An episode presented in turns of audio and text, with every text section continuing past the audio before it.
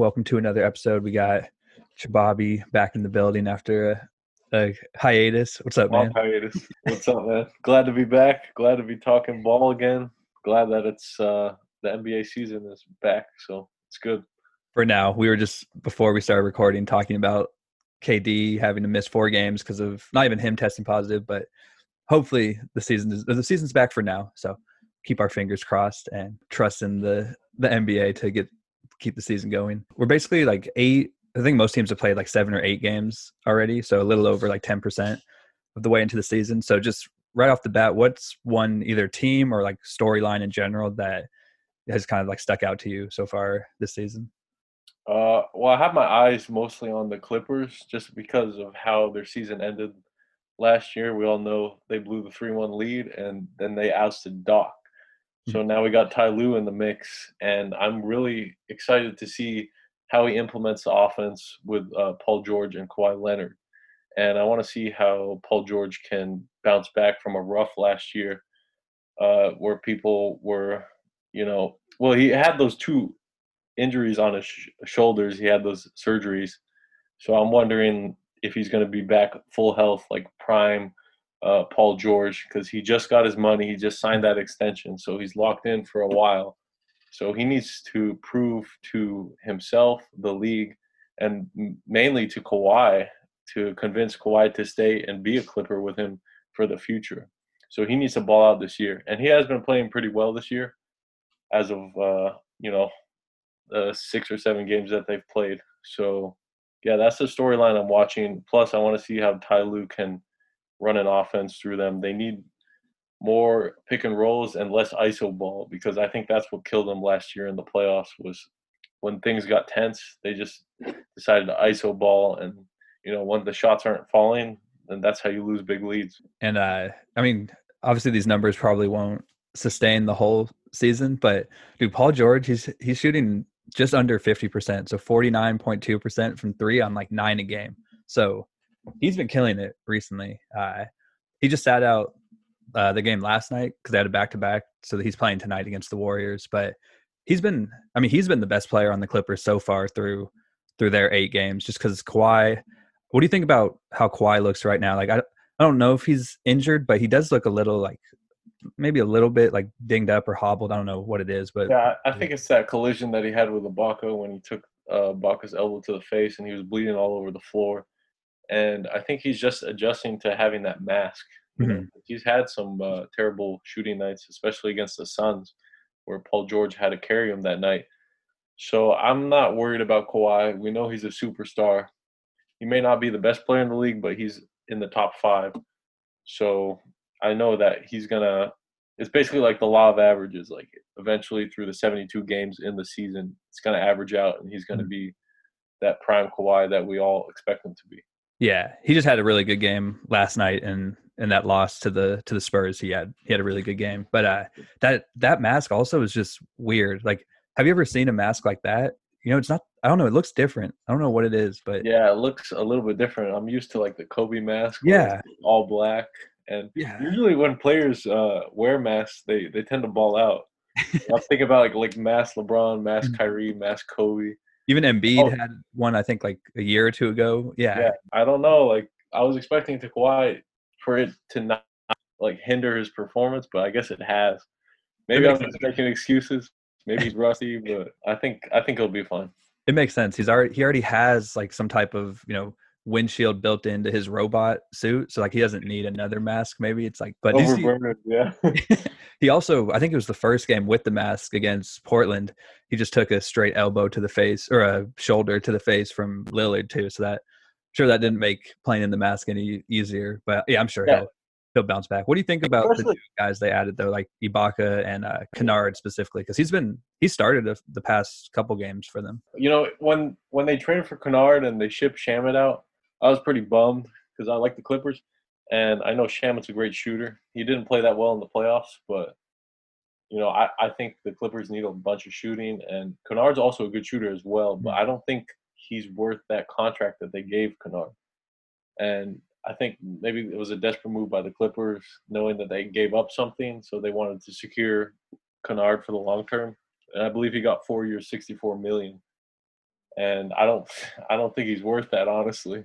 You know, he played well for a bad Detroit Pistons team, you know, the pre- previous couple of years, but I feel like there's a, a lot of redundancy in the Clippers lineup where you have like a small forward, power forward in uh, Marcus Morris, then you have Paul George, then you have Kawhi, then you have Luke Kennard. Mm-hmm. You know, they have a lot of uh, depth there. I don't know. I was thinking they, they could have uh, invested more in a point guard because Reggie Jackson is not cutting it. No, the thing with Kennard though, it's weird. Like maybe we should give him a little more time just because he is used to you know, he spent his first three years just wasting away in Detroit. And now it's like, welcome to LA, first of all. And you have Kawhi and Paul George, like, and a team that, you know, is expecting it's get to the finals at least, or it's a disappointing season. So now it's yeah, like yeah. these minutes that you play and the shots you take, they're not just in empty, I, they're in empty arenas. So I'm sure he's not fazed by that because he's probably used to that in Detroit. But he, like you mentioned, he's a good shooter too. He's a different type of shooter than Shamet, but at least through the first part of the season, he's shooting 43% from three, and Shamet's at 23%.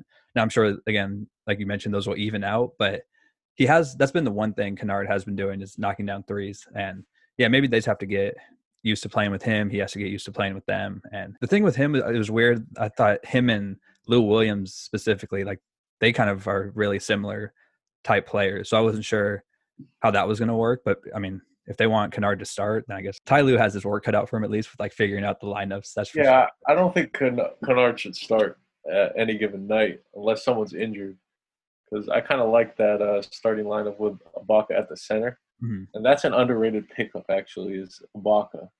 You let's say you replace uh, Zubac and Harrell because Harrell went to the Lakers obviously. So imagine a floor spacer.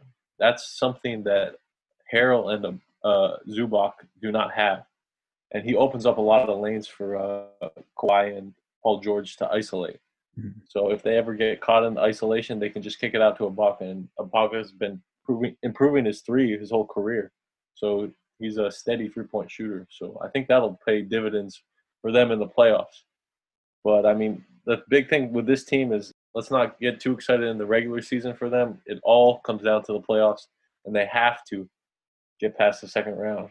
There's no there's no if ands or buts about it. I think if they don't get past the second round, Kawhi's gone. That's just how I think. And, it's, and you can see how big of an impact Ibaka's having on the Clippers, and then you just look to the team that he left, the Raptors, and they're like I think they have the second worst record in the entire league, and he he brings that you know veteran like he has obviously he won a, a championship with Kawhi, so that's just another guy that in the playoffs you know you you can count on.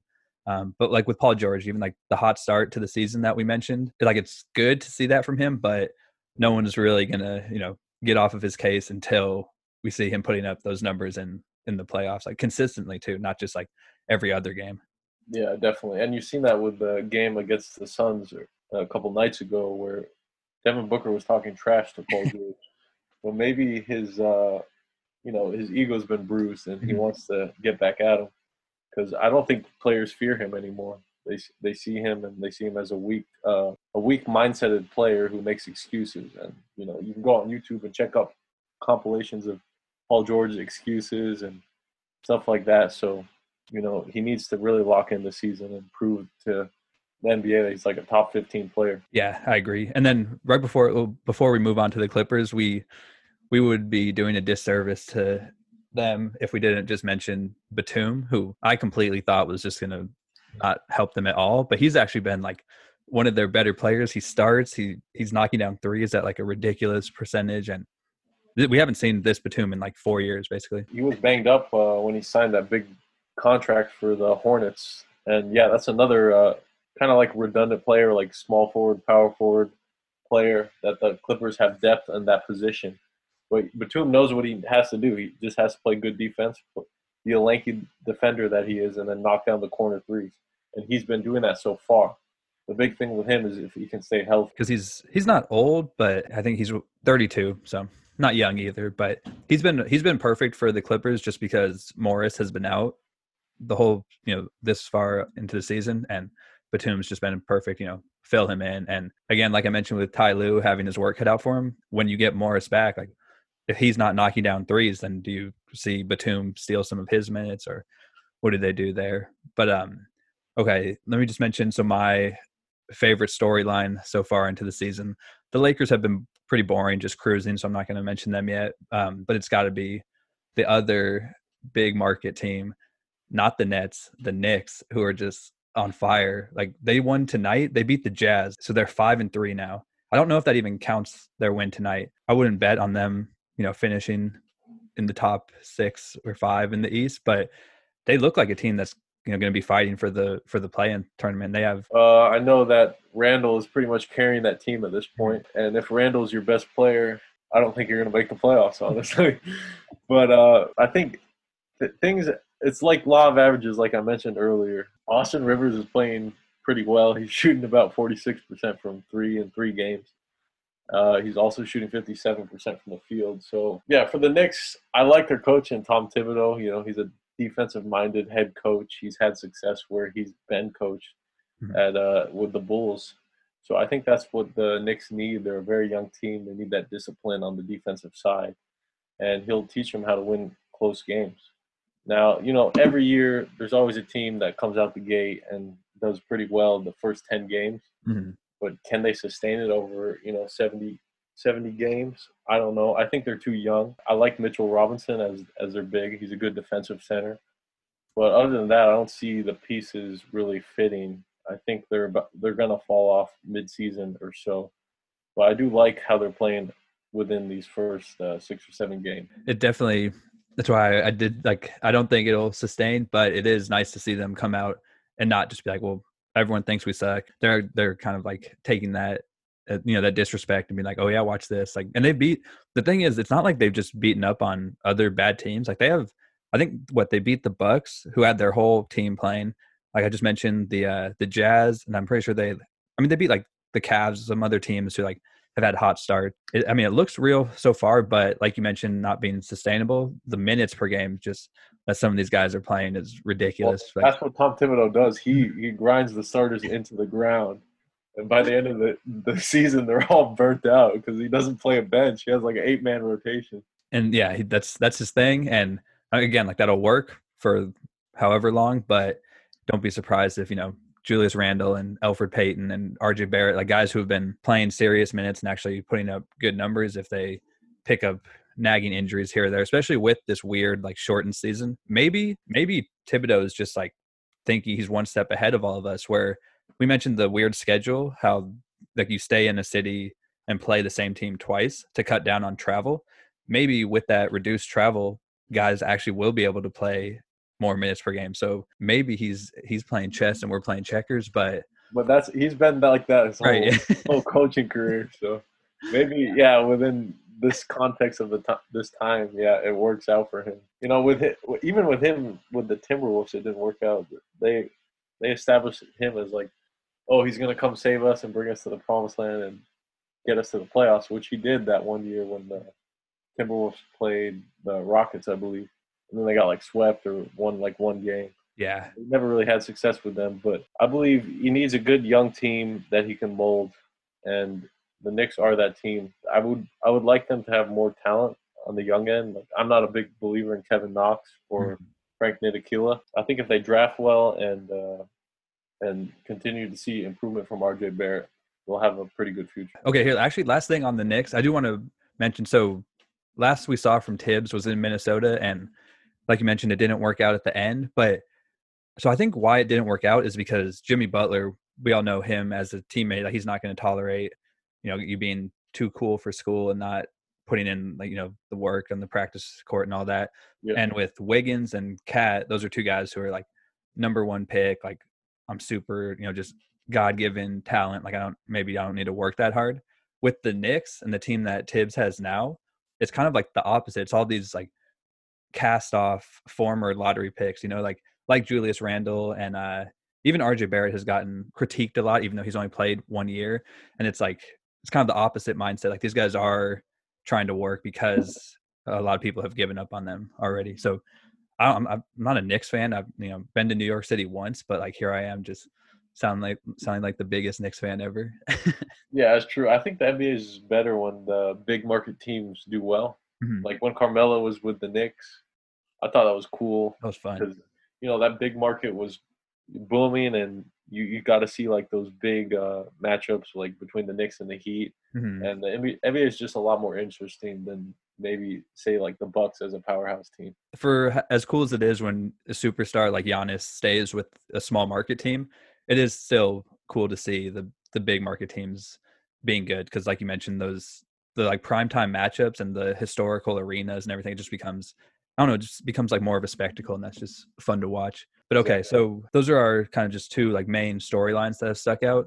What are some other teams other than maybe the Clippers and the Knicks who who have surprised you so far? with Maybe kind of you know outperforming what you expected from them going into the year. I wouldn't say outperforming because they have a losing record right now, but I do like the pickups that the Rockets got in the offseason. So I like how they signed DeMarcus Cousins. I think he still has something left to prove and he can be a serviceable starting center or backup center because he's very versatile. He still plays with that, you know, mean mug Mhm. edge and he could still uh, spot up and shoot the three as well.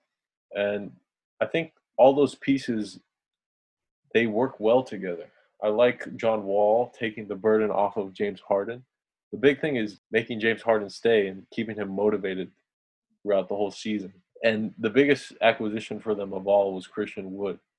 Um, this guy, you know, he's been playing really well. He played really well last season with the Pistons. No one heard about him because he was playing with the Pistons Mhm. but he got a good he got a big contract with them and you know he's been playing he's been averaging over uh, 23 points a game for the rockets so that's a very underrated pickup and you know you still have the the key pieces there with harden eric gordon and pj tucker. I think they're a much deeper team than they were last year and i like that how they got rid of uh, russell westbrook in place of john wall. And I think they will be a deeper team once they just have they've gotten hit with the whole COVID uh, stuff the hardest for sure, and so that's why you see like tonight they lost a super close game to Indiana, which Indiana's been balling out, so that's not a bad loss by any means. But like David Nwaba had to play 37 minutes. This dude, a rookie, Jae'Sean Tate, had to play 24. So that's Yeah. not what you want, but they're still, I mean, two and four, and they're at least competitive in these games. So I think once they get everyone back, and of course they're going to take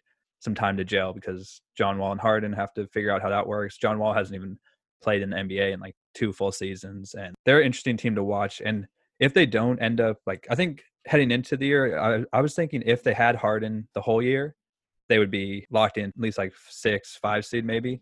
Now it looks like they'll probably drop a little bit just because of all this kind of weird stuff that's popped up. But they're going to be a team that if they're like the eight seed or seven seed, they're going to be a an annoying matchup for whoever has to see them in the playoffs. Yeah, if they're clicking on all cylinders and they're like a seven or eight seed, I would not want to play them definitely because you know Harden can drop fifty any game, mm-hmm. and I think that because of John Wall's presence, he can slow down Harden from being too much of a ball hog because John Wall's always going to have the ball in his hands as well, Mhm. and he can push the pace just as well as Russell Westbrook could. I think he's just as fast as Russell Westbrook, if not faster. So and John Wall's playing with a chip on his shoulder because he hasn't played for over two years. So he's got something to prove. If you're talking like James Harden averaging 30, Christian Wood averaging 20, John Wall averaging 20, that's a pretty tough starting lineup to go against. And then, like you mentioned, Eric Gordon, he's a guy that could get you 20 in any random game.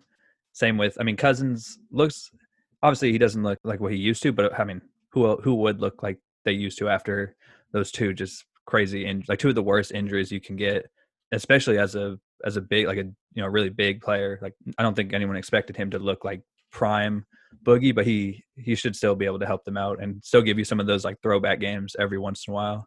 Yeah. Um. Okay. The team, my surprise team. I don't want to say. I don't want to talk about the Magic too much, just because they're just boring. But we got to shout them out because they are six and two. Oh, our, also Markelle Fultz tore his ACL today, so that oh, sucks Oh, because he was he was having a really good year. So it's like even the basketball gods don't want to see the Magic do well because that's Jonathan Isaac tears his ACL last year and then Fultz this year, and they're still they're still going to make the playoffs and still just be a super solid team the whole year. But I'll go with the Pacers. They're six and two also. Dude, Sabonis is like if you're doing, I know it's kind of stupid to do an MVP ladder this early, but Sabonis would be up there right now, like top two or three, because he's been he got super jacked too over the offseason. So he's just yeah, he, gained a lot of muscle. I seen that. I seen one photo of him flexing. I was like, dude, what kind of diet are you on? I think that was he hit a, a, game winner over like a layup over against the Celtics, I think, and just was screaming and flexing. And was like, oh dang, this dude has been in the weight room, but he also still has all of his, you know, like the European finesse game too, where he could just hit you with like when he has. I love watching him because when he has any type of mismatch in the post, he just like immediately, all right, get it to Brogdon or a point guard. Let me post up, get position, and then boom, just hit you with this like three step move, and you're just completely out of the play layup. You have, you have to remember who his dad was. I mean, mm-hmm. when he played for the Trailblazers, you can like look up his uh, dad. I mean, he was an amazing player. He had so so much finesse for a big man, and he could pass the ball really well. So I, I know for a fact, like you know, he learned all that from his mm-hmm. father. Yeah, he's he's definitely a guy where like guy you know people our age wouldn't know about him, but we've just heard so much like you know so many stories about him, and he's. It's funny. This is how the NBA used to be. So Sabonis's dad, I think it's like Arvydas. Yeah, Arvydas. He didn't come he didn't come over to the NBA until he was 31 years old. So that's our like, you know, nine, 10 plus years of playing in these crazy uh, European leagues where it's like still really good competition and they also just play a lot more games, I think. So he obviously wasn't in his prime when he came over, but his first year in the NBA, when he was 31, he still put up uh, 15 and eight rebounds a game. And then he had one year 16 points, 10 boards, three assists per game. Yeah, you see where he gets the the skill and all, you know. Yeah, that was one of the uh, biggest NBA's what ifs if if his dad in his prime had gone to the NBA. And it's funny because it's one of the biggest what ifs, and the answer to that question is right in front of us. Like we're saying, yeah, oh, probably would have looked something like this. But well, yeah, the Pacers are uh, they're a solid team, definitely. I just hope that they could find some playoff success because they've been getting bounced out of the playoffs. Mm-hmm a lot when Nate, Nate McMillan was a coach. That's why he got fired because they had no success in the playoffs. So I mean, hopefully Victor Oladipo can re- regain his form before the injury a couple years ago, and I believe he's on a contract year as well. Mm-hmm. So he's he's looked good. He's looked good so far this year. Uh, I just want to see. He's at. Oh, I mean, twenty one.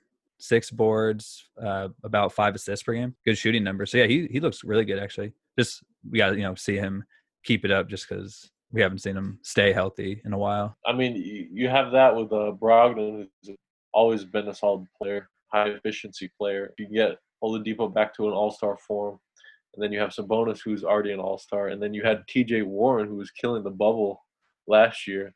If that guy can, you know, sustain his production or just keep it to like 17, 18 points a game, that's also a scary lineup to go against. That's a lot of scorers and playmakers, and then I, I agree. Like T.J. Warren and Oladipo, if both of them can put up, you know, start you produce at the same time, then either one of them also becomes like a really intriguing trade chip too. Because, like you mentioned, with Oladipo being on a contract year, if someone wants to, someone would probably give up a lot for him and like a sign and trade if he keeps putting up these numbers. And then Warren could be the same type of player where you can maybe try and trade him for someone that fits better, like maybe someone who's more of like a three and D wing, just because they might have the scoring covered. If if you're getting like 20 each from Sabonis, Brogdon, and Oladipo, then yeah, they have that's good problems to have for yeah, for the front office. a lot of room to grow as well because he's so young. He, yeah, it was a good trade for the for the Pacers when they gave up Paul George. Looking back in retrospect, they probably won that trade. Oh yeah, that's a great trade, especially with Sabonis's trajectory so far. He's only he's only 24 and he made an All Star team last year. I would say as long as he doesn't get hurt, he's a lock already this year, just yeah. with the numbers he's putting up and how good their record is. So yeah, that's what's. Uh, do you have any other teams that kind of stuck out to you, like uh, on a on a positive note, and then we'll get to the the disappointing teams because there are a handful. Well, I can't overlook what uh, the Sixers are doing. I think they have the best record in the NBA. Mm-hmm. Uh, Seth Curry was a huge pickup from Dallas last year. The man is uh, shooting over 54% from three and 56% from the field. Uh, I got to give props where props are due. You know, he came into the league. He was a fringe bench player. I think he went to the G League. Mm-hmm. And to build yourself up like that and to have a sustainable NBA career through all that uh, hardship is pretty crazy. And, you know, that's what the Sixers were lacking last year was shooting. They got rid of Jason Richardson because he wasn't shooting that well for them. Replace that production with Steph, Seth Curry, and you see that this Sixers team is one of the best records in the NBA. And Joel Embiid is back to All Star form, and Tobias Harris is shooting efficiently as well. Ben Simmons still doesn't want to take three pointers, but you know he's he's still putting up pretty good numbers for Ben Simmons, and uh, Shake Milton also has been pretty well. Mm-hmm. Been doing pretty well. He was a bright spot for them last year. I remember when he lit up the Clippers for like over thirty or forty. I think he might have. I, I, hope this is wrong. I think it was fifty. It was at least forty. It was yeah, a ridiculous. 40. It was crazy. Like, who is this guy? No one heard of him. He was lighting up like Kawhi Leonard and Paul. Yeah. And then uh, they also signed Dwight Howard, who mm-hmm. is incredibly underrated. He was a bargain bin signing for the Lakers last year, and he was super efficient you know, one of those players you don't want to go up against because you know he's just going to do some like dirty, cheap shots when the refs aren't watching, and it's going to be a headache for uh, people when he comes off the bench. So you got that twin towers with Embiid, and then you throw in Dwight Howard off the bench, you know, and they have the shooting around them. If Danny Green could play a little bit better than he has been playing, that'd be a definite plus for them. So they have all the weapons there to make a deep run. Dude, Seth Curry has been better than they could have even imagined, I'm sure. I mean, those oh. numbers are insane. But the thing is for him, they're also not like crazy outliers. Like he's he's had some ridiculous uh, three point shooting seasons. So like they'll probably drop a little bit, but I mean they're still gonna be he's gonna be around like fifty percent from three when the season's done, I feel like. Yeah, even if you get forty five percent, that's a really high percentage. So you'll yeah. take that in either in your starting lineup or coming off the bench. You'll take mm-hmm. that every day. And look at, I mean, forty five percent. So last year with with Dallas, he was forty five point two percent on five attempts per game, and that's in sixty four games. So not just like you know a five or ten game sample size. So yeah, he, that, awesome. we know he can shoot. We know you know what his bloodline is. Mm-hmm. So, and he's not just a like he has to just catch and shoot. Right? He he has actually been he's been a pretty good playmaker for the for the Sixers this year. He's at he's averaging almost four assists per game. So it's like he's definitely been more of like a slow developer than Steph was, but that's unfair to compare. But now, I mean, Steph Curry is still only 30, and like if he is he if he's averaging 15 points, four assists on those crazy shooting numbers, that's that's literally exactly what the the Sixers needed. Like that's the best case scenario for what they were missing last year. Yeah, and I really thought last year like Jason Richardson would have stepped up and be that three and D player that they needed him to be, but he just didn't show it at all. And now mm-hmm. he's with Dallas, and he's not shooting well there either. So. Yeah, it's like he's Josh Richardson is probably a slightly better just overall basketball player than Seth Curry, but for what the Sixers needed, he just didn't fit at all. Like they already had a bunch of okay shooters, you know, like Tobias Harris and Embiid can hit threes. Like they'll have a couple games where they hit like four or five, but they're definitely not guys that you really love them just jacking up threes. Where Seth Curry now is just even Danny Green, he's been shooting terrible from three this year, just kind of continuing what Laker fans watched last year. But he's at 30%, barely over 30%. And that's what he's known for, man. It's yeah, and the thing is, he's yeah. still like he's still living off that reputation a little bit because teams still are like like the coaches, you know, coaches are like when he's open, they're like, oh shit, like get out there, get out there, and then he usually bricks it. But mm. At least you know if he could live off that reputation a little longer he'll get you know he'll hit he'll start hitting more threes. Like that was my thing when he was just breaking everything for the lakers last year. I was like he wouldn't be in the nba and you know be known as this type of player if he shot 20% from three. Like he's going to get those numbers up to at least like 33 34% i would imagine. Well yeah i mean that'd be really below league average. I just remember when he was on the spurs dude him lighting it up in the finals like every shot he took was just money, not even hitting the rim. So I still have those memories of him. So hopefully he can turn it around and just be like a decent three point shooter. He doesn't even have to shoot over 40, just be like 38, 37%. Yeah. Even if he could get to league average, which is 36, like that would be perfect for them because yeah. all they just need guys, they just need people to that you have to respect as an opponent. And then that just opens everything else up for for Embiid and Simmons. And if the season ended like right now, Embiid would have to be the MVP, just best record, and he is putting up really good numbers for him. Um, oh yeah, I mean those are you know he's putting 23 and 12, mm-hmm. and I would even like to see those numbers a little bit higher, like maybe 28, 14. I know what he's capable of. Mm-hmm. No one can guard him down low in the post, and that's a rare weapon to have, especially in today's NBA, where a lot of NBA teams don't have that post presence, so they can't guard against that. Yeah, and I was I was watching some of their game tonight against the Wizards where Thomas Bryant is definitely one of the worst defensive centers in the league, but Embiid was just bullying him. Like yeah. kind of like what I mentioned with Sabonis, he was just hitting him with all. I feel like it was a, a practice session for Embiid almost, where he's like, "What's a move I've been working on? Let's, let's see if it works in a real game." Oh, it worked. Like, yeah, he, yeah, he had an awesome game. Um, okay, let's see. I can do. Let me see if I can come up with one more surprise team, and then we could switch to the the disappointing ones. I would say I'll go with. uh Yeah, okay, I'll go with this. I mean, the Phoenix Suns actually five and two. I think are they? Oh, they actually ended up winning against the Raptors today. So I think that makes them six and two now. But yeah, I mean, I thought they were going to be better with Chris Paul, Jae Crowder. I didn't think they were going to be this good this quickly. But what have what have you thought about the Suns so far? Yeah, I think that was the main thing with the Suns. If you think about last season, they signed Rubio to that contract. Mm-hmm. And we know what they were doing. They're trying to fill that hole in the point guard spot. Well, now you filled that hole. You've taken that burden off of Devin Booker. Devin Booker doesn't have to play the point guard. Devin Booker doesn't have to run the offense the whole game, the whole season, and mm-hmm. get him tired out you take that burden off of Devin Booker and you get a super efficient point guard in Chris Paul who plays defense and will show Devin Booker how to win, how to close out games. But it's not just Chris Paul. It's uh it's Jae Crowder, a great signing from the Miami Heat of last year, a three and D player, and you also have Mikal Bridges, He's a three and D player as well. He's shooting the lights out. He's shooting over 46% from three this year. DeAndre Ayton, we know he's young and he's a stud and he's going to continue to improve as long as he can stay healthy. And then also a, super underrated player, I think, is uh, Cameron Johnson. This guy is like 6'9", 6'10".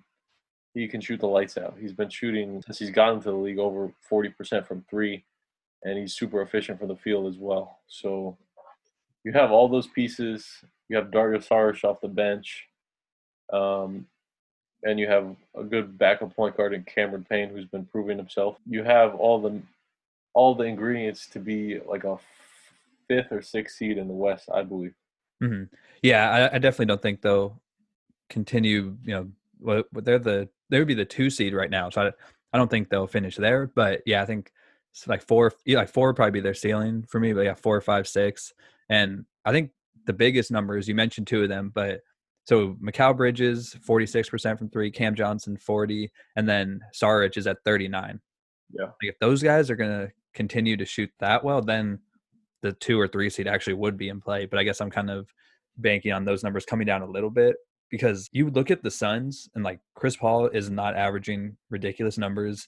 Even Booker, his numbers are pretty significantly down from last year. Ayton's numbers aren't crazy at all either. I think they're actually down kind of a lot from last year too. So you're like, how is this even possible? But it's all those other role players who I guess that's something that we have to factor that into, you know, Chris Paul's like legacy once it's all said and done when we think of him as a player, is he does get like he gets the most out of role players for sure. Yeah, I mean you've seen it last year with the uh with the Thunder. They had no business even probably even being in the playoffs, honestly.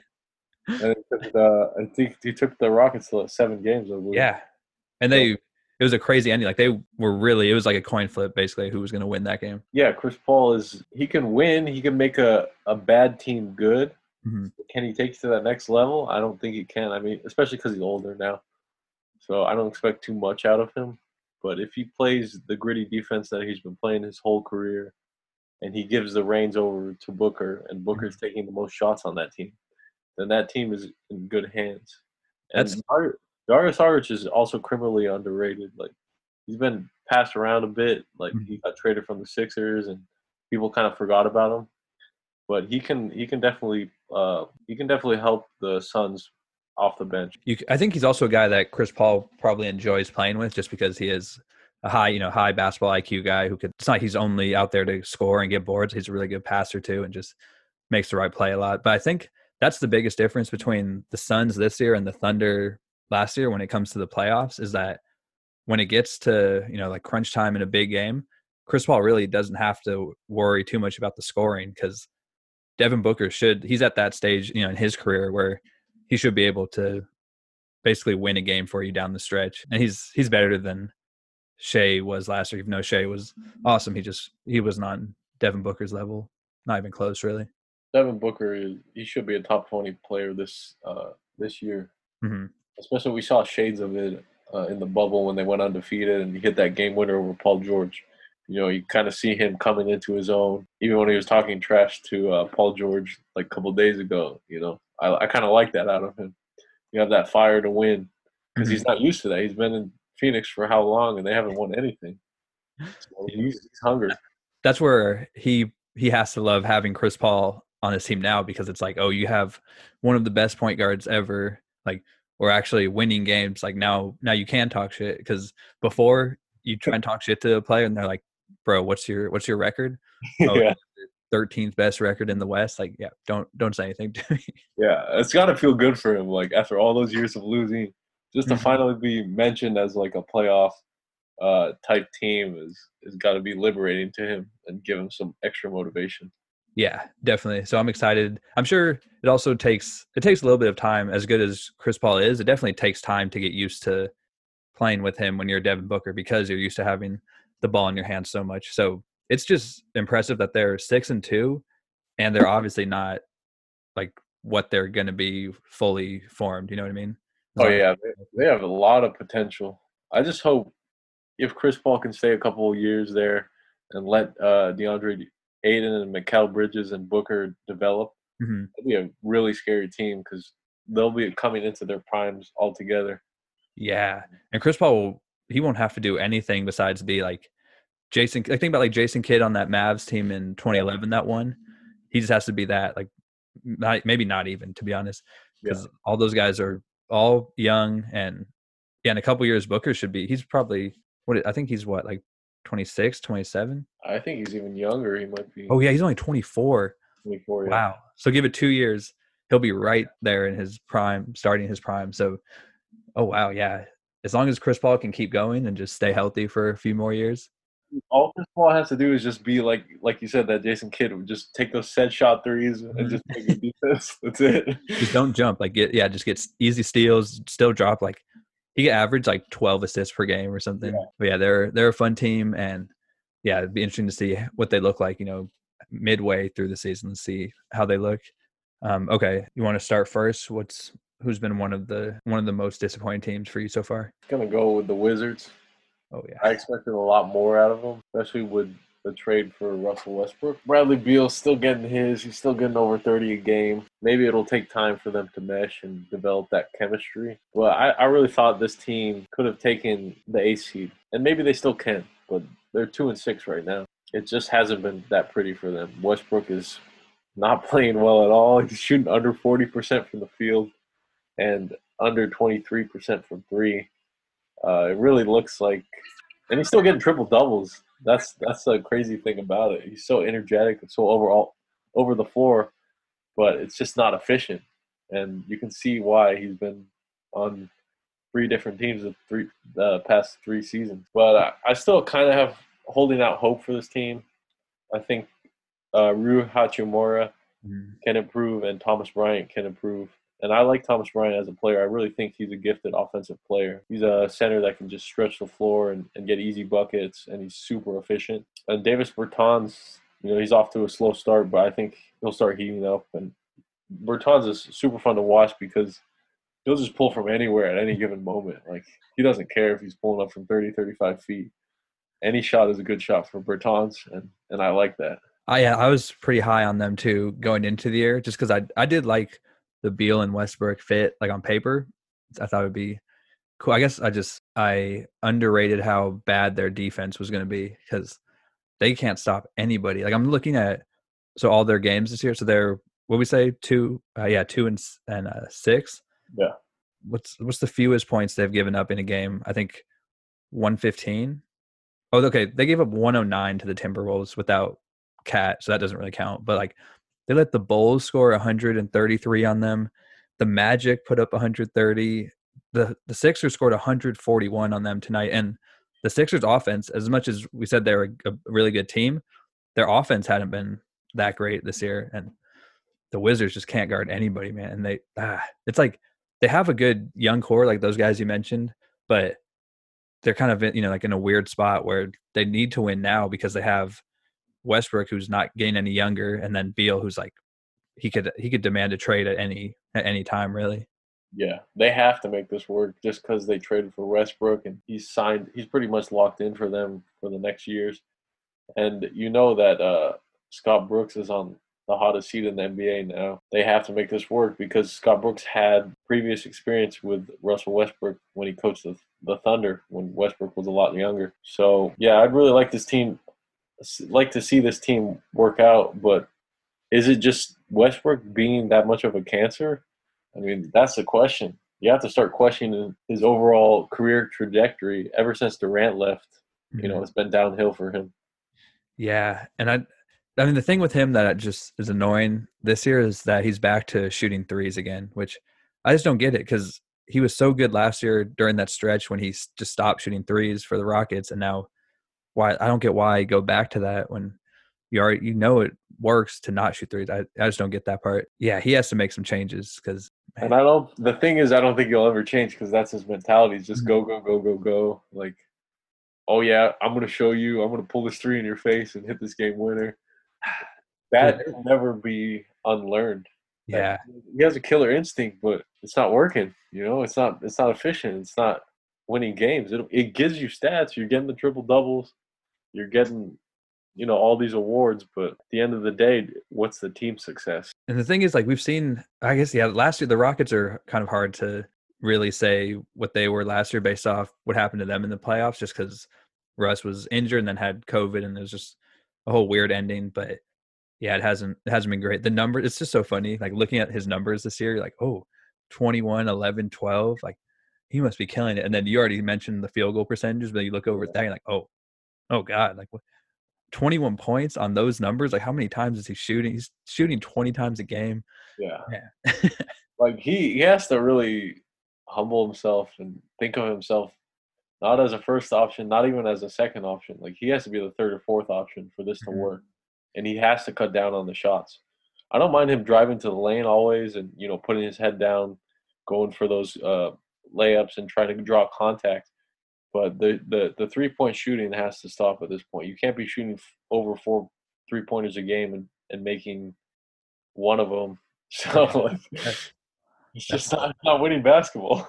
Yeah, it's so bad. And like you mentioned, it, it might just be like that's for all the good that he gives you as a player, you just have to take that with the bad. Like there's no one without the other because there was a, a, play against they they ended up beating the Nets, but they got pretty lucky to win that game. But Russ takes a three, bricks it, but he's still standing there with like his form held.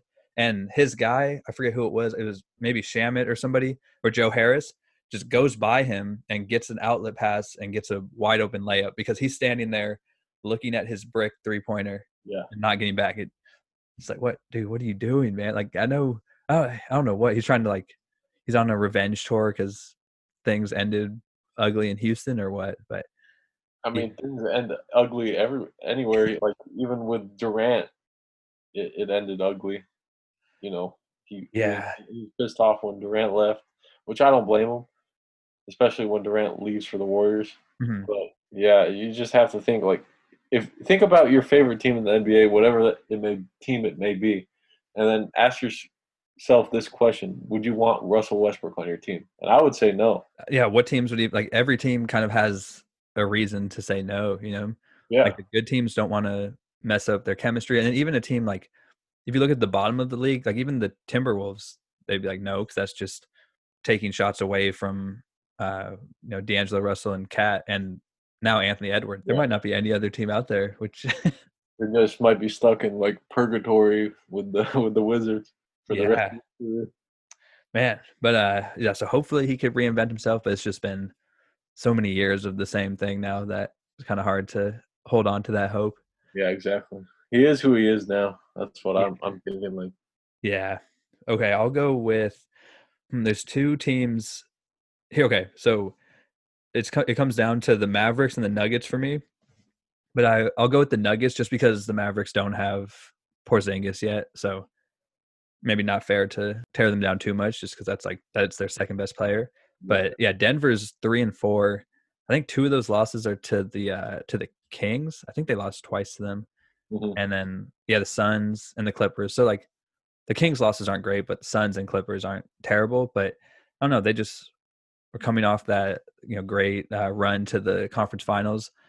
I, th- I don't think it was a fluke, but I think people like we were kind of quick to forget how close they were to being out in round one. That Mike Conley shot was like ninety yeah. percent of the way into the basket, and then hopped out. But uh, they just haven't looked like Jokic has been insane. He's putting up ridiculous numbers, but Jamal Murray just hasn't been that same guy that he was in the bubble. So I don't know. They're it seems like they're really missing the guys they lost this offseason. But what do you think about about the yeah, Nuggets? I, I, when I think of the Nuggets, I kind of think of like uh, Jerami Grant and how he left to the Pistons. He's trying to get his payday, obviously, not about winning. But uh, you know, I don't blame him. I, I would go do the same thing. But um, yeah, Murray's been disappointing a little bit this season. His stats aren't that bad. I think this team has enough firepower to to make the playoffs at least. They might be a first round exit, just because you know they they still have Paul Millsap, which I thought they weren't going to resign him. He didn't play well for them last year at all. He played well for them when he was with the Clippers. In the Clippers, one of those games, he helped them out. But he's aging, so you don't want to really rely on Paul Millsap. I mean, your top three options are, like you said, Jokic, Murray, and Michael Porter Jr. And kind of like I predicted last year, like I, I thought Michael Porter Jr. was going to bust out, and he kind he did in the in mm-hmm. the bubble. So he earned himself a bunch of minutes, and I think he's he's going to evolve into one of those players where he's going to be their top op- option. It may not be this year, it may be in like two three years from now, but I think offensively they have the firepower to keep up with um, most of the teams in the league. And I do like their addition of uh, Green from mm-hmm. the Clippers last year he was a deadly three point shooter off the bench for the Clippers, and, and that was a good addition to kind of uh, put a band aid on the Jerami Grant leaving. It's, they're a solid team. Gary Harris needs to definitely step up. I mean, he was injured last in the bubble last year. He didn't play well, and he st- still seems like he has a bunch of rust because he hasn't been playing that well this year. But if Gary Harris can get back to what he was normally, which I think he can, um, they're they're still a solid team that will make the playoff. It's weird. Like every, I feel like every year it's just you know waiting for Gary Harris to kind of emerge as that as the guy that you know we thought he was going to be when he got drafted. But I don't know. At a certain point, it's just like maybe he isn't that guy. But I do think so. The guys that they lost, so so Torrey Craig played 19 minutes a game for them last year. Uh, even Plumlee was at 17, and then Jerami Grant obviously started most of the season or for a good amount of the season it was at like 27 a game. So that's even though none of those guys are like superstar players in their own right that's still three guys who played significant minutes and had you know pretty big roles on the team especially defensively. Like those are probably the three best defenders on the nuggets last year. Maybe yeah, that's, Gary that's Harris. what I was about to say. What do all those three people have in common? They hang their hat on defense. Mm-hmm.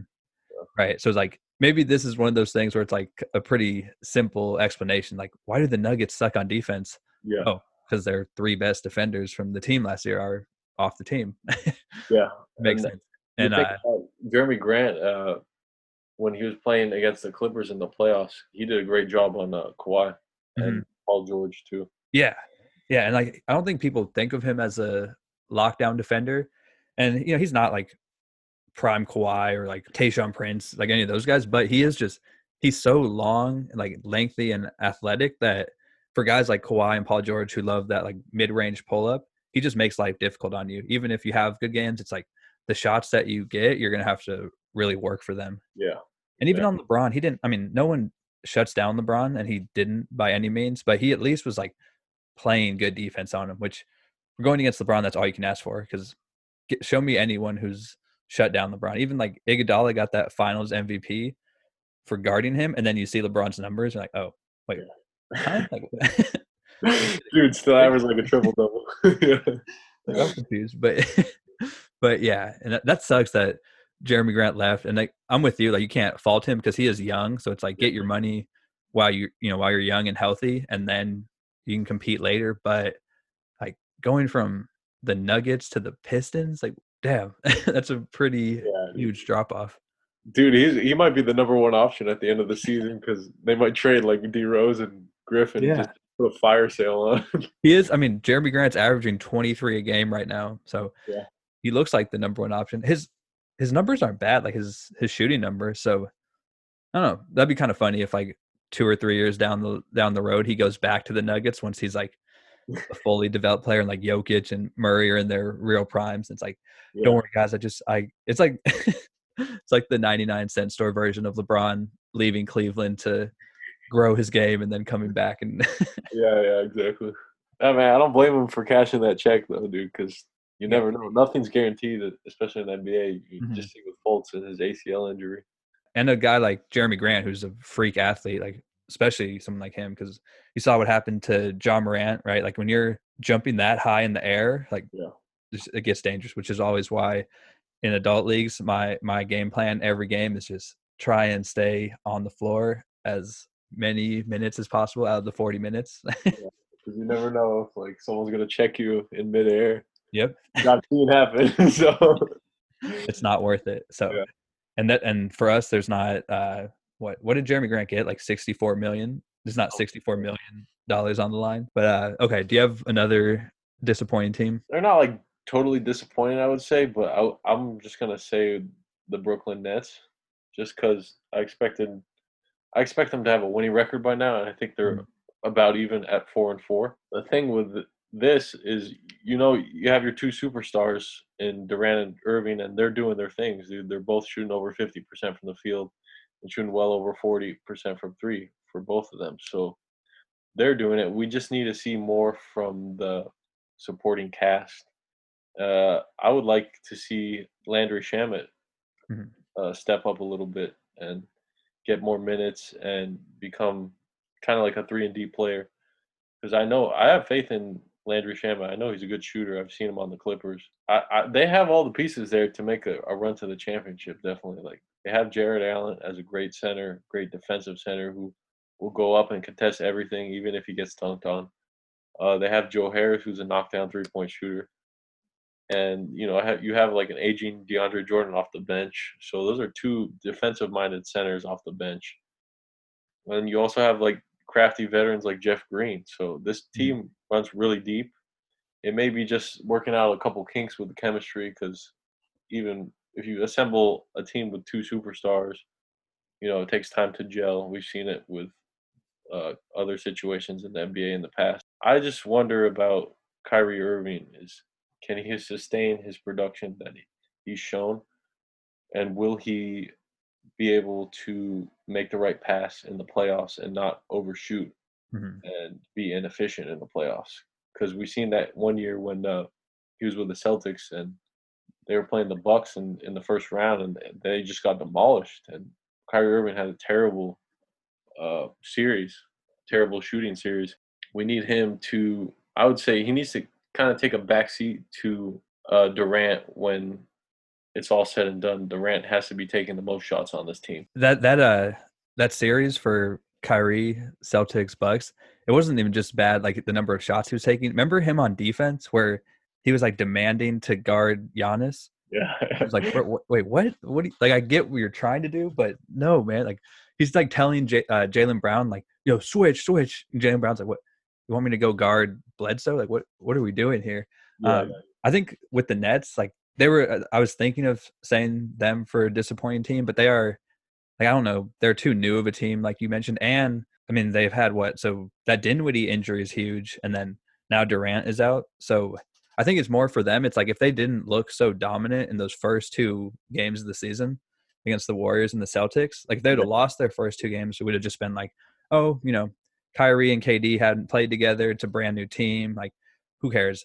And if they would have won, you know, four of their next whatever games, we'd be like, they look all right. But now that they've started out looking good and kind of fell back down to earth, we're like, ah, I don't know about them. But we, they're still a team like, kind of trying to think of like an equivalent, kind of like a supercharged, kind of like the Nuggets actually, where like their offense is insane, but they just can't guard anybody.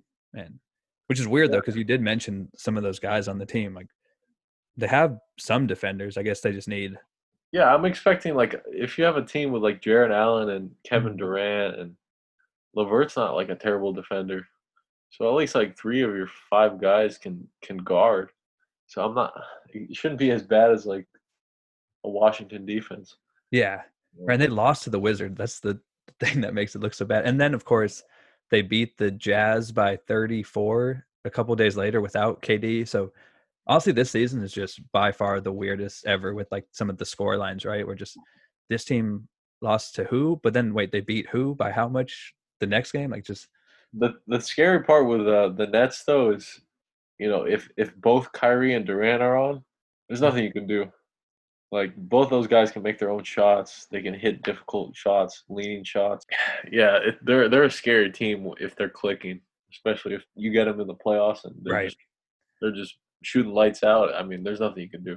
that's what I was gonna say is that that team in the playoffs though becomes way scarier just because Oh. of that. It's like seven games. I mean, those guys are so talented that it's more likely than not that for four games they're just gonna be making stupid shots where you're just like, what?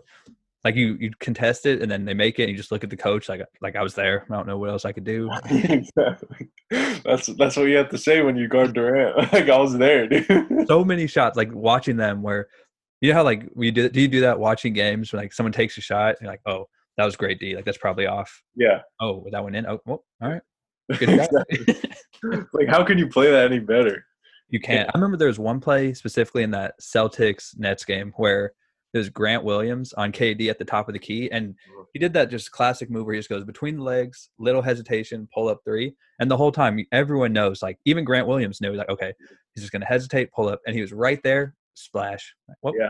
good try buddy. Like all you could have done was be three inches taller and jump a little higher. Like that's literally all you could have done which that's Yeah, not that's why like when the great players like Shane Battier had to guard Kobe, he was like Shane Battier, like my hand is in his face, like I'm literally touching his face.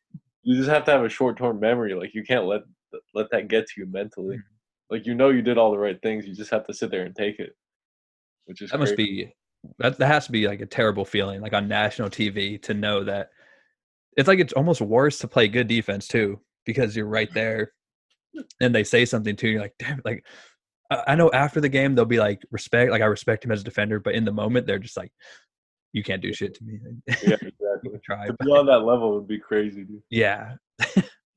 But so I think yeah the Nets we should definitely that's a team that I definitely want to kind of wait and see a little bit more. And now with the the whole KD COVID thing who knows? I hopefully uh, he quarantines and it ends there but knock on wood nothing else happens there. And then Dinwiddie he's out for the year right?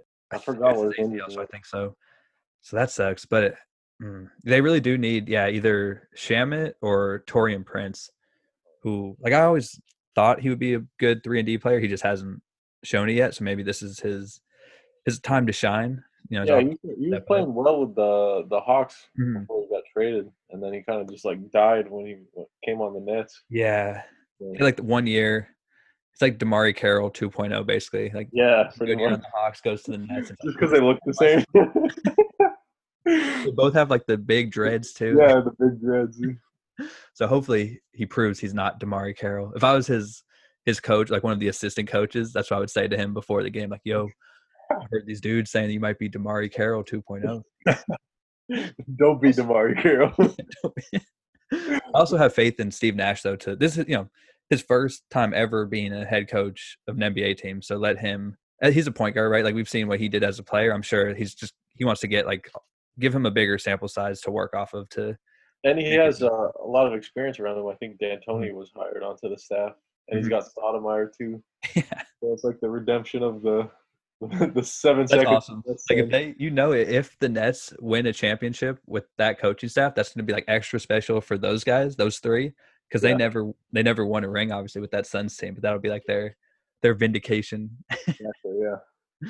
But okay, let's see. I think so. You said the Nets. Let me go with uh oh here, the Raptors. I mean, they're one in five right now. Like I don't know how they're this bad. They're one and six now. Are they? Oh yeah, because they lost. Yeah, they were up on the Suns like pretty, pretty handily at one point. Man, I don't know what's wrong with them. Like Siakam even had a good game tonight finally, and they still lose. Given we just mentioned how good Phoenix is, but like the Raptors are just missing Gasol and Ibaka and.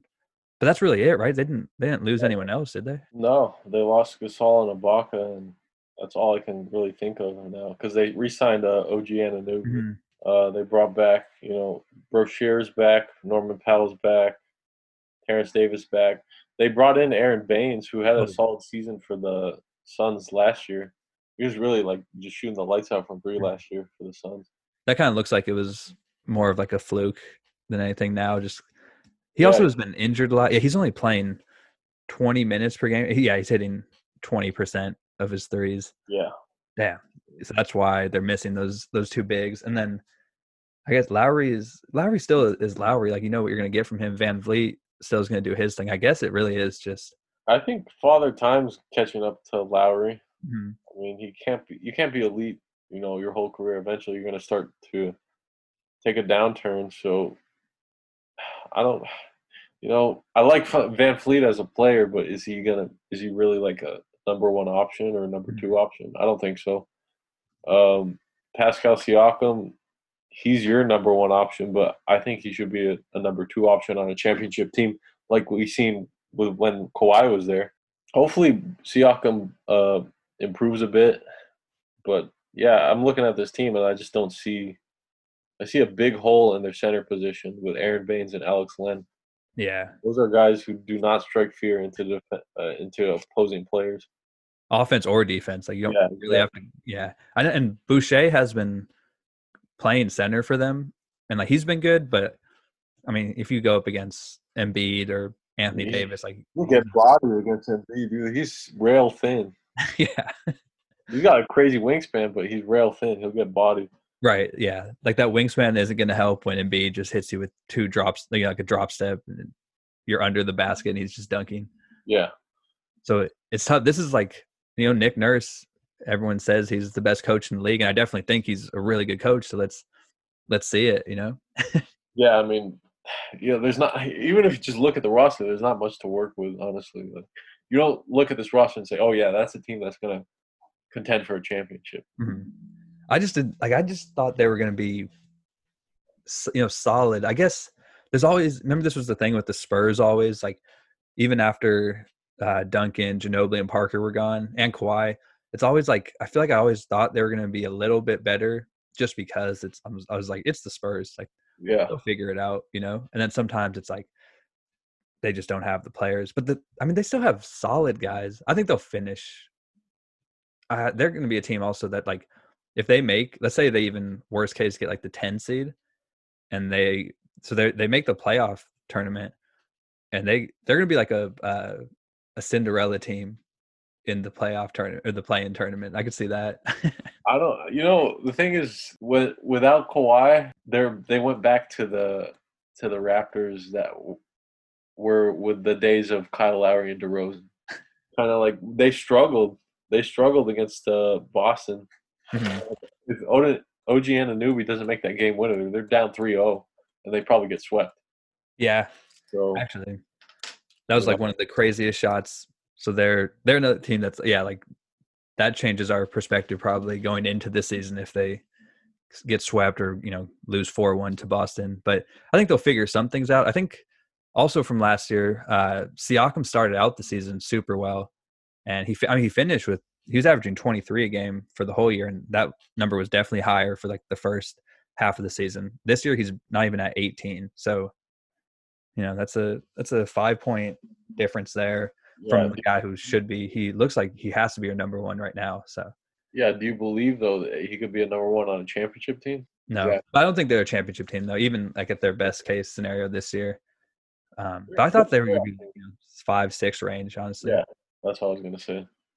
Now now it's like seven maybe at the best case like maybe they could get back to six I mean, it's still a long season. So yeah You can definitely get six or seven because the East, East is pretty like they've gotten better.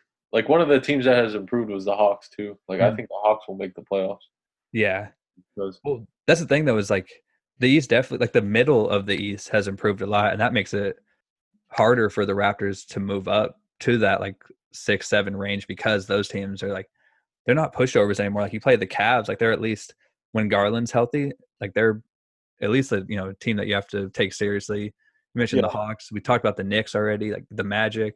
It's not gonna be an easy uh, climb back into that middle tier. yeah, it's crazy. Even looking at the standings now, like the Heat are outside the playoffs. The Raptors are outside the playoffs. Even then, same thing with with the West. Like right now, the Mavericks, Nuggets, Rockets wouldn't make it. And I'm sure those will. th- It'll change, but now I, I mean I love this play-in tournament idea because now when you're the 11 or 12, even 13, 14 seed, you're not completely out of it. You know, like at least you could compete to to make that tournament. Yeah. Yeah, So- that was a good idea that they kept. So Yeah, and it should cut down. Like now, it's going to be harder to tank if you're in one of those positions I mentioned because it's going to be so blatant. It's like, dude, you're only two games out of the play-in tournament with like eight games left. Why are you shutting down your players? And you have to come up with some bullshit excuse like, oh, I mean, it was bad. Like those Sixers year when they were blatantly taking. Like you don't want to watch those games where they're getting Yeah. coming up by 50, 40. So Dude, I, I just actually I read a there's a book about that that whole season and uh, it was some player it might have been like not Jrue Holiday I think it might have been like Ben Simmons or Embiid one of those guys who was there it must have been before them but they were saying like you would like meet a guy who would play one game with you and then you would never see him again I think they had they had they set the record for like the most different players yeah, on yeah, the roster so it's like and it's probably Evan Turner he's someone who was on those teams yeah. it's just like, oh, what's up, dude? Like, oh, you're running with us tonight. That's it was like an adult league. It's like, yo, this is my friend from work. Like, he says he's good. You play with him one game, he's trash, and like, yo, tell him not to come back anymore. Yeah, exactly. I mean, it was so blatant. It was so obvious. Like Yeah. they're losing every game by thirty. It's not even close in the third quarter. and they have changed like all the the rules to get rid of tanking. I think those that combined with the play-in tournament now should make it like, and it's just the amount of talent in the NBA is insane. You know, like even Yeah. like we're saying all these really teams that we think are really good are this bad have this bad records. That just shows that there's so much talent on every team. I think. Yeah, every team has. Well, not every team has like has a number one option, but there's a lot of superstars in the team mm-hmm. in the whole league. I think So- you, you could honestly go like every team. I think you could actually maybe besides even like like the Thunder, you could still say Shai with like the potential he has. Yeah, he's not there yet, but he'll, Right, yeah. he might get there. Yeah. I I guess the Pistons, like the Pistons, are probably the only team who you can't say because Blake Griffin. I think at this point, I had hope that he would get back to at least a couple years ago Blake form, but he just Yeah. he just looks over the hill. But every other team, like, what do you think about? Or do you have any other disappointing teams, or do you want to we talk about just like some individual players? Uh, I wanted to touch on. This is really random, but I wanted to touch on the Thunder. Okay, Uh, I just, you know, if you look at their box scores and you see all these young players like Shai Gilgeous, uh, Mhm. Dort, and just Bazley, like all playing like starters minutes, and then you see Horford there. Like, why is Horford there? the dude is uh, an aging veteran on a super big contract. Like, you know that guy's going to get moved. at the maybe by the trade deadline because he has no business being there in a rebuilding project. So I kind of feel bad for. I think that's actually kind of what we were just talking about. That's like a a subtle way of tanking because the Thunder don't want to be good this year, but you know Horford is still you can get away with playing him just because you can say like, oh, you know we play him these big minutes because he's he's Al Horford, he's a vet, he he has the know how, and then he's putting up terrible numbers. Oh yeah, it's like shooting uh, just terribly from the field, and But that's the thing with the Thunder is they're like they're almost a little too good to just full full on tank. Like they they beat the Pelicans tonight. And they're three and four. Like the Yeah. the Thunder have yeah. the same I mean, record as the Thunder have the same record as the Blazers, the Mavericks, the Nuggets, and a better record than the Rockets. I don't hold that against the Rockets because the first couple games they played, they had all those COVID. Mhm. But uh, yeah, I mean, I think they're they're probably going to be thirteen or fourteen. Like, Yeah. there's no way. I think Just- if you look at the roster and like, why is George Hill and Al Horford there? There's no, no reason. Right. And those are guys who like George Hill, I think there's definitely teams out there who could use he'll he'll for sure get moved, I would guess. Because there's definitely teams out there who could use a backup point guard like him. Oh yeah, he's a great shooter. I mean, he shot pretty well for the Bucks, and even right now he's shooting pretty well. So I think wasn't he at like fifty percent last year for the Bucks from three? yeah, I think he was like one of the league leaders in the three pointer. Okay. Yeah, forty six. I mean forty four this year on actually a lot more attempts. Dude, I think going back to we started with the Clippers and you mentioned Reggie Jackson at the very end. Dude, wouldn't that not be a huge upgrade for the Clippers if we could get George Hill as the backup point guard? Definitely, man. I thought Reggie Jackson was gonna bring something to the Clippers. The dude doesn't look interested. I mean, I some of the shots he takes are just questionable at best.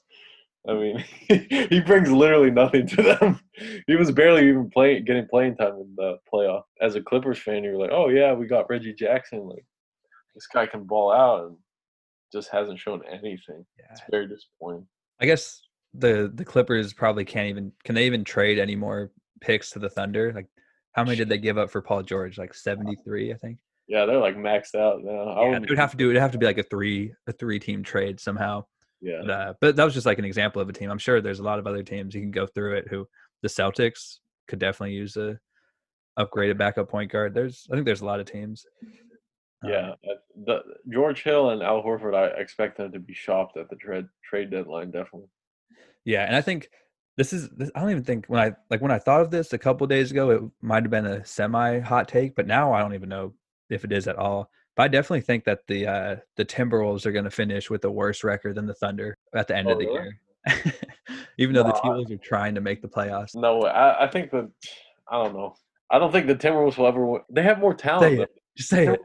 Timberwolves have more talent. They do, but that's that's the thing. Like I remember, I mean, okay, so I was watching Timberwolves Clippers, and the first five minutes of the game, I was like, you know what?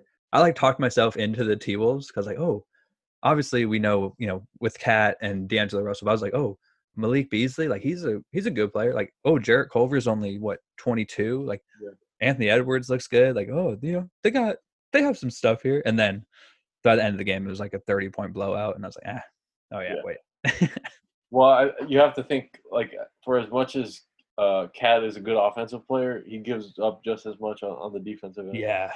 So same with same with uh, D'Angelo Russell too. Exactly. That's just a recipe for disaster. It's like there's so many teams. We're we're talking about the talent in the NBA. Maybe we're just mostly talking on the offensive side of the ball. It's well, definitely not the same on defense. super underrated now just because uh, offenses are on steroids. Like mm-hmm. expect every team to score over like 110 points a game now. Whereas, yeah. you know, five, ten years ago, you'd be happy if your, score, your team scored like 105 points. But then that's the thing that like teams don't. They I don't know why they don't look far enough ahead. Like look at who wins. Not even just who wins the championship every year, but think about who's in the finals. Like Lakers and Heat. Lakers had the best defense in the league. Heat are right there. Uh, and then year before that, the Warriors always had one of the best defenses in the league. Warriors, yeah. Raptors, like probably two of the top four defenses. Like it's always the teams with the best defense. Like when has a team that just outscores everybody won a ring? Like pretty much never. Yeah, even like those back to the Lakers uh, Celtics rivalries, mm-hmm. like uh, when Kobe was playing against the Big Three. Those were a defensive slugfest. Like yeah. you go watch Game Seven where the Lakers won that year. Like they were scoring like under ninety points both. So because think about just the the individual defenders you had in those teams. Like Kobe was a ridiculous defender, and then you have Ron Artest. Gasol was a really good defender. Bynum, like Ariza, and then the Celtics were just loaded. Like they had Tony Allen on that team. Obviously Rondo, yeah. Ray Allen's a good defender. KG, like Perkins. Yeah, it was just defenders all over the place. Yeah, was, there's a lot more uh, bigger bodies too, because mm-hmm. usually nowadays are, the centers are more small and then you're you're basically your power forward is like a small forward. Yeah. Whereas back then you were playing Perkins with Garnett, and that's just and Bynum with Gasol. Yeah, like, that's a clogged up paint. that's why I do. It was kind of cool to see last year the teams like the Lakers go JaVale or Dwight starting with Anthony Davis. It's like okay, this kind of is like a paying homage, paying homage to uh the yeah the like early to early to mid 2000 teams where it's like we got two seven footers. What's up? and they would kill it on the glass too. Mm-hmm. Okay, let's see. Just let's end with uh, what what what are some of the rookies? You don't have to say like who is your favorite for rookie of the year or anything right now, but if you if you have one, go ahead. But what have you thought about some of the some of the rookies that you've watched so far? Mainly, I've had my eyes on Lamelo. Okay, like everyone has, mm-hmm. and he just seems so much more smooth than his brother. um, he's like he's not afraid to shoot it either. That's another thing. I think with Lonzo he would hesitate. Lamelo is more uh, much more free flowing. Some of the passes that he was making were Magic Johnson like, even in the preseason. Uh, the shooting's gonna hopefully come around eventually in his career. Um, but I like he has a qu- pretty quick release. I feel like he can get his shot off whenever he wants, and he's a willing passer as well. So I think I would look for him to basically get into the starting lineup within a couple weeks from now, because he's been balling out, and uh, Devonte Graham has has not been playing well. So I feel like he could just slide into that starting point guard position and have Rozier play the shooting guard. And uh, if the Hornets make a run for the playoffs, then I could easily see him winning Rookie of the Year. Yeah, I think I actually think he would be my favorite for Rookie of the Year right now, just because all this like the production that we've already seen, and then also what you mentioned, where there's definitely a a path to him, you know, finishing the season as the starter starting point guard for the Pelicans. Because I was watching, they beat the Hawks tonight. That's a good win, and uh, I think I don't know what Graham's final numbers were. I can try and bring him up, but he at one point he was like one for twelve from the field.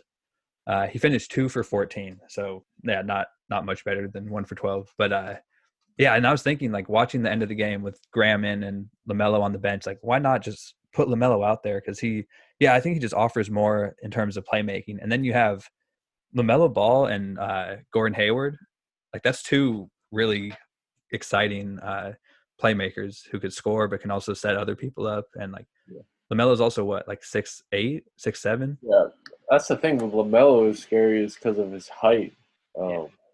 It's such a hard matchup for uh, shorter point guards to guard, and he just has those things where you can't teach like the intangibles of the game, the feel for the game. Like if you're already having that as a rookie, there's nowhere to go but up. Mm-hmm. And he already has the confidence as well. So that's for sure. I think he's a much more well-rounded player than uh, Lonzo was his rookie year. Yeah, and then even like his shooting isn't. It's not. I mean, field goal percentage numbers not great, but I think his three point per shooting. It's like I think it's about league average, like right around there. Um, and we've seen like Lonzo shot has improved a lot, and uh, so why you know why wouldn't Lamelo be able to improve also? Uh, at least at that, you know, just with like the the set set three point shot. And like on defense, he's not he's not going to be you know locking anyone up, but he is kind of similar to Lonzo, where he like is really good at playing passing lanes, like jumping passing lanes to get steals, and just again with him being six seven, six eight, it's hard to pass over him. You know, like he can get his get his uh he can tip a lot of passes and stuff like that. Yeah, that's that's true. Like that's what I always liked about kind of those players where they look like they don't they're not playing defense and they just play the passing lanes and get a fast break dunk or a fast break layup. Just it looks so easy for him because he knows instinctively where the ball's going to go. Like, I wonder if that's if that's like part of being a really good passer yourself is you can kind of like anticipate where other people are going to pass or something like that. Definitely possible, yeah. But he does have the tools to be a good on-ball defender. I mean, mm-hmm. his length, he can definitely uh, contest shots and uh, just bother be a nuisance, especially if he's going to be bigger than every other point guard he's guarding. So, yeah, yeah, he's he's a and he's just like fun to watch, and it seems like it seems like his teammates like him, which makes sense when he's just you know throwing perfect dimes to you. And dude, uh, this might be like one of the most underrated or just like small scale stories of the season that I've noticed is Lamelo Ball to uh to Miles Bridges alley oops are just fucking awesome to watch. Like they're ridiculous. Like both the passes that Lamelo throws and then Miles Bridges has bounce and like yeah. he just floats in there. And some of the yeah the lobs that they've had, the connections they've had have been crazy. Yeah, and that's what Miles Bridges has been missing. He needs that point guard who can mm-hmm. just sense sense the alley just coming out of nowhere or from half court. You know, just mm-hmm. lob it up, kind of yeah. like uh, what Lonzo and uh, Zion have. Yeah, that's funny. Like for Thanksgiving or Christmas, when the ball the Ball brothers get back together, they'll be like comparing who had the better who had the better full court lobs. yeah, yeah. I mean, uh, that's I mean that's what what those players need. Those gifted passers like Lonzo and Lamelo, they need those just absolute uh, athletic freaks mm-hmm. to just beat them, and it's beautiful to watch. Yeah, they see like if those guys Zion or Bridges just gets like a step of separation. Boom, the ball's right there. Oh yeah, yeah. It, just runs in the in the ball family bloodstream. Um, okay, we could just end with who. Give me your top. So just rank your top three teams right now. If you had to bet on who's winning the championship, just don't factor in like injuries or potential trades, but just right now from what you've seen so far. Okay.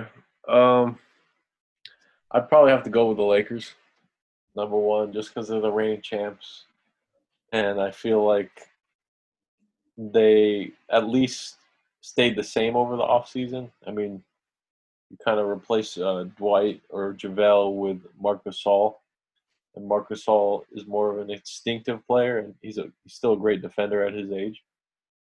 And I like the addition of Montrezl Harrell.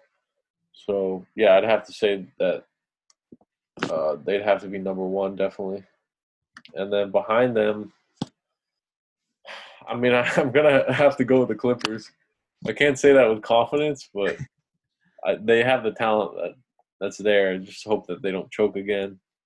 And maybe Doc Rivers was the problem, you know, the man who blows three-one leads. So, uh, yeah, I'm gonna say Clippers with Paul George and Kawhi definitely should be number two, and then number three, I would say. This is where it gets tough, right? oh, yeah, I'm not gonna say the Bucks. I'd probably say the Nets. Honestly, the Bucks haven't proved it yet, and I don't know if Giannis can really step up in the playoffs. So I'm just gonna go with the Nets just because of that potential there. Like they could be just a, a freight train at the end of the season where everything's clicking, and you do not want to play them in the playoffs. Mm-hmm. And they just have all those weapons. And they could be definitely scary, even if they just become just good at defense. Their offense can carry them. Right. They don't even have to be. We're not saying they have to be like top ten, but just be like average. You know, like 15th, 14th in the league yeah. on defense. Yeah, exactly. So yeah, those are my top three. All right. Well, okay. I mean, my top two are the same. Lakers, Clippers. Uh, the thing with the Lakers, just really quick, I want to bring up. This is what's scary about their regular season is that they're what do we say their record was? They're six and two, so tied for what would be tied for the best record in the West right now, and that's on cruise control. LeBron, he's averaging 32 minutes per game, and uh, AD is at what's Anthony Davis is averaging 33. So like those dudes aren't even playing really, you know, like their numbers are still good. So just imagine that in a playoff series when LeBron can go 38, 40 minutes. Like that's scary giving him giving both those guys a whole season of rest. And then they're letting all the other, you know, the new additions that you mentioned, Schroeder included, who's who's starting, which I don't know if I like that as a Laker fan, but whatever. I mean, he's a good player. Um, good solid for them. Yeah, it's it is like, yeah, there's definitely a lot more, yeah, like volatility on this team compared to last year's team. With uh, that sounds weird to say considering that Dwight Howard was on the team last year, but but uh, Schroeder and Harrell, like, I mean, I like them just what I've seen him so far, and Harrell seems like he enjoys playing on the Lakers, even though his numbers are down, you know, a lot compared to six man of the year winner last year. But I think he likes winning, and I think he's someone that like he really heard all the noise around people blaming him partly for the Clippers collapse, just because he he wasn't great, but there's a lot of you know circumstances around that. Yeah. Um, Clippers, I still have to have second, just because I know I know they choked last year, but like they were also up three one against the Nuggets and blew a bunch of big leads. So it's like it's not like they just got destroyed, right? Like, yeah. you know, they're good enough to be up, and I just yeah, they're just they just have too much talent. Um, man, so yeah, that third team, it is mine's gonna be from the East also. But I was yeah, I was debating between Nets, Bucks, and Sixers because the Sixers look for real, but they've also just they I don't trust I don't trust uh, Doc Rivers coaching. I was gonna say that'd be funny if you said you had the Clippers there because maybe Doc Rivers was the problem, and then I was, that'd be funny if you just went. And then my third team is the Sixers. Yeah. I gotta be at least consistent. Coached by Doc Rivers. Dang. But they are they just look good. I I do need to see them play a good team because let's see, they're yeah they've beaten the Wizards twice, Charlotte twice, Orlando, Toronto, and the Knicks. Who like we've said we've talked about all those teams. Like none of those teams are really you know elite competition. Now they do play the Nets tomorrow night, and then on Saturday they play Denver, and then they have a doubleheader with Miami next week, Tuesday and Thursday. So I'm gonna wait to say the Sixers. So I'm not gonna say them yet. Man, I like the Bucks. Honestly, I know they're they don't look great now, but I just think they have to figure out it's a whole you know the new point guard kind of a whole. They're trying to change a lot of stuff up. I just like Jrue Holiday too much. Like I think he's going to really help once they get into the playoffs. Yeah, Jrue Holiday is uh, definite upgrade from Bledsoe, especially in the playoffs, because Bledsoe can't shoot for crap in the playoffs. So And Bledsoe is he is still a good he's a good regular season player. So that's Yeah. why I'm not too like worried about them not having the greatest regular season record right now. Um, but yeah, playoffs. I think so. Jrue Holiday's. I think he's going to be an upgrade over Bledsoe, but also I think he's going to help Middleton a lot because they could. Middleton doesn't always have to be the second option. You know what I mean on offense. Like Bledsoe or uh, Holiday can do that a few games and let Middleton. Because he obviously we've seen he doesn't he doesn't really thrive when he has to like if Giannis isn't going off like Middleton has to score thirty or forty like that. That hasn't worked out for them. So yeah, I wouldn't I wouldn't say Middleton's like a number two option. You should rely on it for a Mhm. championship team. So yeah, if they can alternate between two and three, like between Jrue Holiday and Middleton, that's a good point. That should definitely alleviate the stress off of Giannis. call it like like a Middleton can be the two A option, Holiday can be two B. So it's like Yeah. interchangeable. And now I feel bad leaving out the Pacers, but I just can't do it yet. Like I don't know. That would be my super hot take if I had to like. But can you can you see the Pacers? Could they be like last year's Miami Heat? Uh, I don't see it honestly. I don't see it. Yeah. I mean, Uh, not yet. Are we even disrespecting the Heat by not even Definitely. Oh yeah, Like, definitely. And then we haven't even mentioned the Celtics either. Yeah. we talked about the Celtics all, but I don't. I don't think they're. I think they're a little worse than they were last year. The Celtics. Yeah. Yeah, I think. Well, Ke- Kemba's out with that injury, right? So Yeah, that's true. uh, I still think there's going to be progression from Jaylen Brown and Jayson Tatum. I think even Jaylen Brown's leading the team in scoring right now. Mhm. So that, I mean, he played pretty well in the playoffs last year. He was hitting some tough shots for them. So Jaylen Brown's really a legit player. He So.